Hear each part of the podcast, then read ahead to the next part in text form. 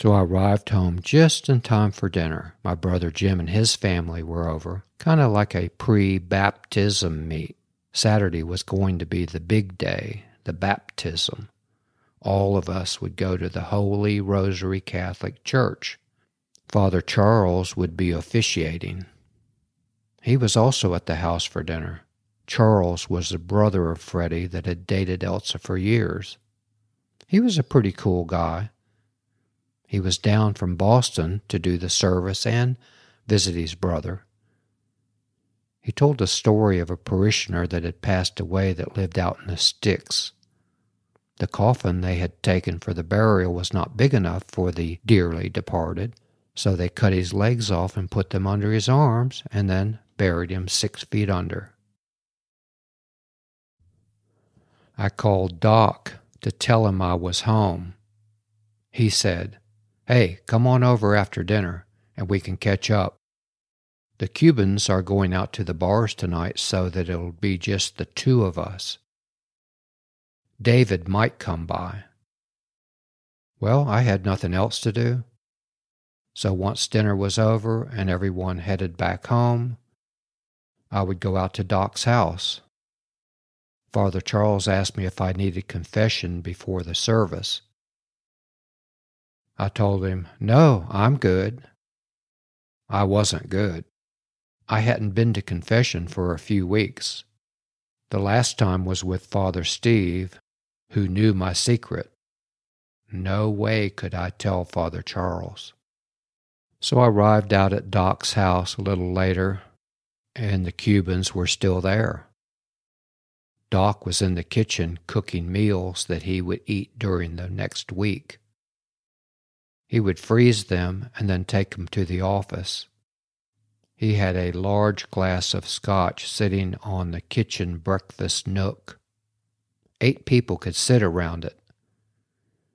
He was in his underpants and smoking a Salem cigarette. He said, The Queens will be leaving shortly. They have a drag show that Emilio is in. I had no clue what a drag show was. All three were effeminate. So I said, what is a drag show? Doc let out a laugh and then turned to me and said, It's where guys dress up as girls. Happens all the time. You have a perfect face for drag. He began sloshing the cooked beef stew into freezer containers. His cigarette was dangling off his lips and the ashes were falling in the food. I said, I am not interested in drag or being a girl. I don't even like guys acting like girls. He fixed me a vodka tonic with lime, put it on the table, and said, Well, we'll see about that. I thought, No, we won't. Not interested. Then he said, Drink up. He flicked the remaining ashes on the tile floor. He had a housekeeper that came every day to clean up after him and his two bulldogs, Charlie Brown and jingle balls.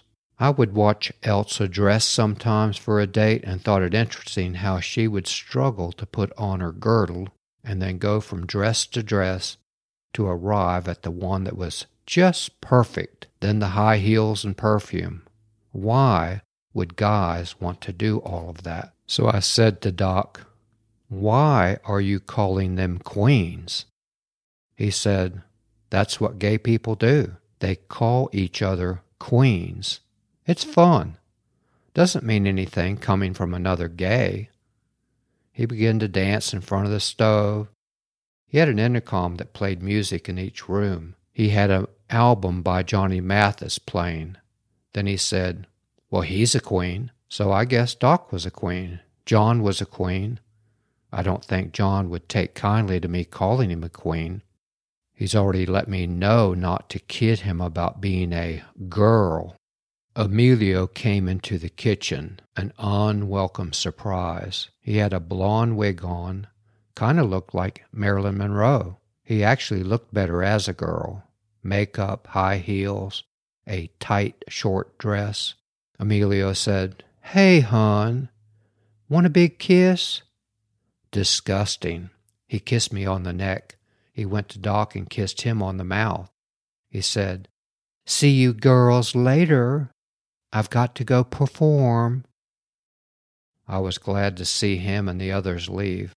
I guess Doc must be paying them to live with him. I didn't really want to know. Doc poured himself more scotch, threw the empty bottle in the trash, trash that I would be taking out to the dump. Sometimes I would find five empty bottles in the garbage when hauling them out to dump on Sundays. Doc said, Next time you are down, I'll take you to a gay bar. I'd never heard of a gay bar. What goes on in a gay bar? Drag?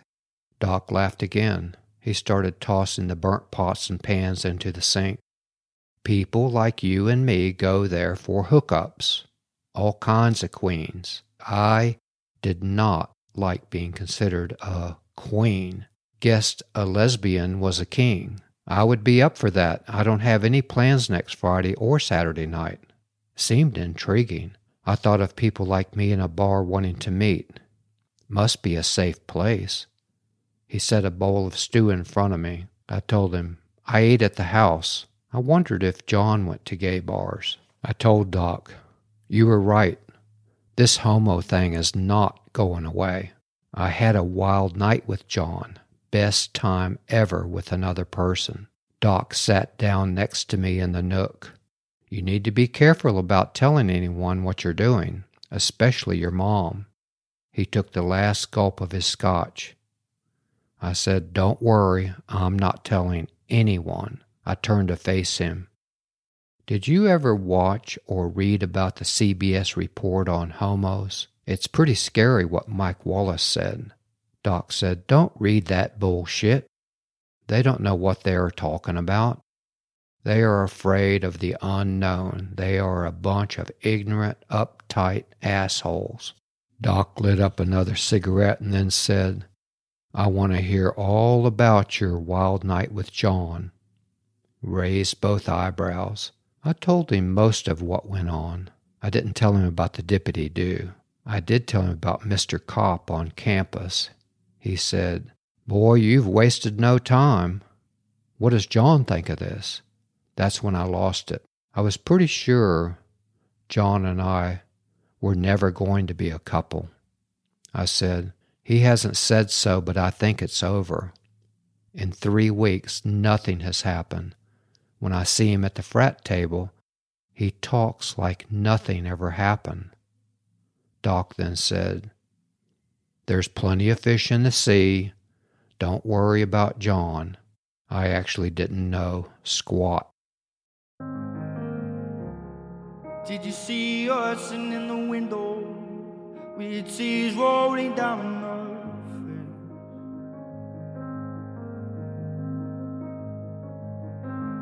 And the love that she bore with a thousand sins is drowning in the. So Sunday morning came. The baptism for my niece went without a hitch. I took communion even though I hadn't completed my confession. Another rule that I broke. Put me in jail. My mind was in turmoil about the judgment and me participating in unnatural acts. I was going to date girls, have sex with girls. I would also go out with John if he wanted it. The waiting was torture. Why couldn't he just move into my dorm room? I was looking forward to trying out the gay bar next weekend. Be exciting to meet people in the same situation. So Father Charles explained the duties of the godparent my niece will have a homosexual godparent. I was unfit. The next week flew by. All my classes were going well. I was pretty sure I'd get A's and B's when the quarter was up. Professor Abely told me in the accounting class that he wanted to see me after class. He said, Calderwood, I've got something significant to speak with you about. You need to come to my office after class so we can talk in private. I figured he was going to put the moves on me. He was way too old and unattractive. I was not interested. So I reluctantly went to his office. Just a small space big enough for a small desk, some books, degrees plastered on the wall, and room for four people. Abely said, Calderwood, come on in. Close the door behind you. I don't want anyone overhearing what I'm going to tell you. I closed and locked the door. His eyes were on me as I turned and pulled out a chair to sit on, opposite him. I was nervous. I guessed he would make it harder on me in class if I didn't go along with his scheme. So then he says, I've got a proposition for you. You are a bright young man. I observe you in class, and I think you're going to go far in the business world. I was thinking, but the sweats were back. My lower back down to my ass was wet. I was wondering what he was watching. My ass. Not going to happen. He then said, I have dear friends that own an accounting business, and they're looking for an apprentice. I immediately thought of you. What do you think? The first thing was I was relieved. I took a deep breath and said, Well, that would be fantastic. I can't believe you thought of me. I may owe him something, but he wasn't getting it. I could get a job anywhere, but an accounting apprentice position would be the best while I was still in school. Then I said, Where are their offices at? He said, Well, they have multiple offices. One is downtown Miami in the Ainsley building, and the other one is down in Homestead, where you're from.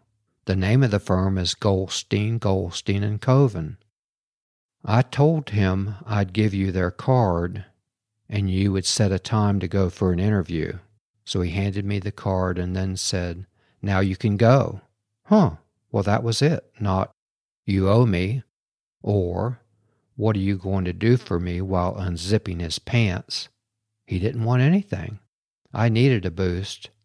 I felt like I had taken a massive step towards my business career. He liked me. Long haired students protesting the Vietnam War covered the campus. They had slept on the grounds the previous night. Old New Jersey was probably on his way to boot camp now. Most of the protesters were guys, guys that looked like they had not showered in days, hair matted, tie dyed shirts, they were handing out papers pointing out how the U.S. had no business in Vietnam. So I walked into the cafeteria with the protest paper and the business card for my new job. A couple of the guys asked me what was new. I told them. Professor Abely gave me a job opportunity with an accounting firm. Friend of mine, Tom, said, What's the name of the firm? I said, Goldstein, Goldstein, and Coven. Tom then said, Oh, a Jewish firm.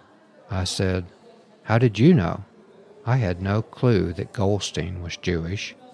Tom said, Everyone knows Goldstein is Jewish. You were on the farm way too long, Calderwood. Everyone, including John, had a good laugh at my ignorance. Bonnie and her best friend walked up to our table. The guys had already told me how jealous they were. She wanted to know what we were doing for the weekend. I told her that I was going down to Miami again. I didn't tell her that I was going to my first gay bar with my gay doctor. That would have created quite a scene with her and my frat brothers. John was distant. I couldn't figure out why, after the wild night we had. Why didn't he want to move into my room? It would be perfect. I also had been obsessing about people on campus finding out about my defect, my mental disorder. The majority of students would shun me. The Kinsey report stated that 10% are homos. 90% would be talking about Calderwood the faggot. I had to play my role, date girls, and pretend to have a great time. It would be exhausting, but I had no options. I would see John on the side and enjoy the passion, but date girls and blend in with all the normal people. People had six ways from Sunday trying to get into your head. After the last two classes, I rushed back to the dorm to get my things together for heading home. I had purchased a new shirt for the gay bar. I wanted to look my best. I piled into the Rambler. The whole drive home, all I could think about was the gay bar. What kind of guys would be there? Would they be my age, look like me, or be older guys looking for twinks? At least I'd be safe with Doc. When I arrived home, Elsa said, How's everything going on up there? So I told her about my potential job offer and that I couldn't believe Aberly thought of me. I didn't tell her he might be a homo and looking for payback. Then she said, So how's your love life? What's up with Bonnie? When she said love life, all I could think about was John. I was going to have to tell her I was taking another path, a path littered with obstacles that I'd have to navigate. Now wasn't the time for the conversation. Another part of my mind was obsessed, thinking of John and that stupid fucking song, Bridge Over Troubled Water. John was the trouble. Elsa was going out on a date with Freddie. She said, See you in the morning. Once she was gone, I called Doc to find out what the plan was. He told me to come out to his house and we'd leave from there. He wanted me to drive his car, the new Cadillac. I'd love driving his new Cadillac. When I got to Doc's house, all the Cubans were gone. Thank God. Doc was just beginning to get ready.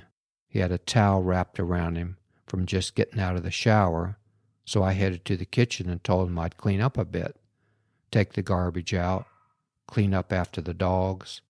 Was going to be a night to remember, a gay bar with other guys like me. Heading up US 1 and then across to Miami Beach was exciting. Exciting driving the 69 Eldorado. The lights would dim automatically when another car came from the opposite direction. It was gold with a tan top, brown leather interior. I loved the new car smell. Rich. Doc talked about when he was in medical school in Philly and that they used code words to get into clubs. I never did like going into bars. I didn't really see the point. Clubs were another thing. We had a dance club in Cutler Ridge packed on Saturday nights with guys and girls dancing. The gay bar was called the Ambassadors was on the street not far from Collins Avenue. Small motels and hotels filled the road along with a few homes. We passed a few guys talking and just hanging out on the street. Seemed like they were waiting to go in or maybe had just hooked up and deciding where to go. No one acknowledged us. Doc said, Don't make eye contact. If you do, they'll follow you around all night. We reached the main entrance, an area about the size of a living room, several chairs and a sofa, along with a desk for checking in. Stationed in each corner of the room were floodlights. Doc pointed and said, If you see those lights go off, then get the hell out as fast as possible. It means the cops are raiding the place. The guy at the desk nodded his head in agreement. I thought of my face posted on the front page of the Miami Herald. Local homo caught in Miami Beach Club ambassadors. Maybe they would link it to Mr. Cop finding me on campus with a girl in the back seat. Of course, the girl was John. Now I was not so excited about being in a gay bar after all. After checking in, we entered through double solid wood doors. The first thing I noticed to my right was a dance floor filled with guys dancing and kissing, some with their shirts off and tucked into the back of their pants. A strobe light scattered the walls and ceilings with colorful designs. I had never danced with a guy. I had never even thought of dancing with a guy. This was really cool. To the left was an oval bar with stools, all the seats taken. Many were having active conversations with others standing near them. Eyes were on Doc and me. I felt like I was in an interview. We walked past the dance floor and bar to an area where many others were standing, some alone and looking, some waiting. Doc gave me $10 and said for me to get us some beers. He also said, never, ever order a mixed drink. For one thing, it probably isn't the brand you want. They fill the expensive looking bottles with cheap liquor. The other thing is they don't clean the glasses and you could get hepatitis. Give the bartender a dollar tip and he'll remember you. So, I walked to one of the few spaces at the bar to order our beers. The Bartender was cute and winked at me and said, Hey, cutie, what can I do for you? He was shirtless and called me cutie. I liked how easy it was for him to say that to me. He gave me the two beers and I left the dollar tip. Sweaty bartender said, Thanks, man. Hey, if you look over there, you will see three guys watching you. You're the new meat in town. Well, that was weird. So I started back to Doc with the two beers. A blond guy about my age walked up and said, Hey, your John's been watching you like a hawk. I said, Oh, he's not John, that's Jim. The blonde shook his head back and forth. He's paying your way, man. That's okay. He handed me a matchbook and said, Hey, my number's inside. Call me when you get rid of your John. I told him to come over and talk with us, but he headed back to his friends. The two friends nodded to me like, hey man, let's party. I decided I would call him. The name he wrote in the matchbook was Lee. I would call him tomorrow. The sunshine in the rain when it's pouring. Won't you give yourself to me? Give it all. I just wanna see how beautiful you are. If life was a movie, then you're the best part. This is episode six of Navigating Muddy Waters. If you like my show, please tell your friends. Subscribe on Apple Podcasts, Spotify, Wondery, or wherever you are listening now. Everything in my show is based on actual events. I'm your host, Joe Calderwood. I'm also the writer, recorder, producer, and editor. Music is by Freddie Elmberg.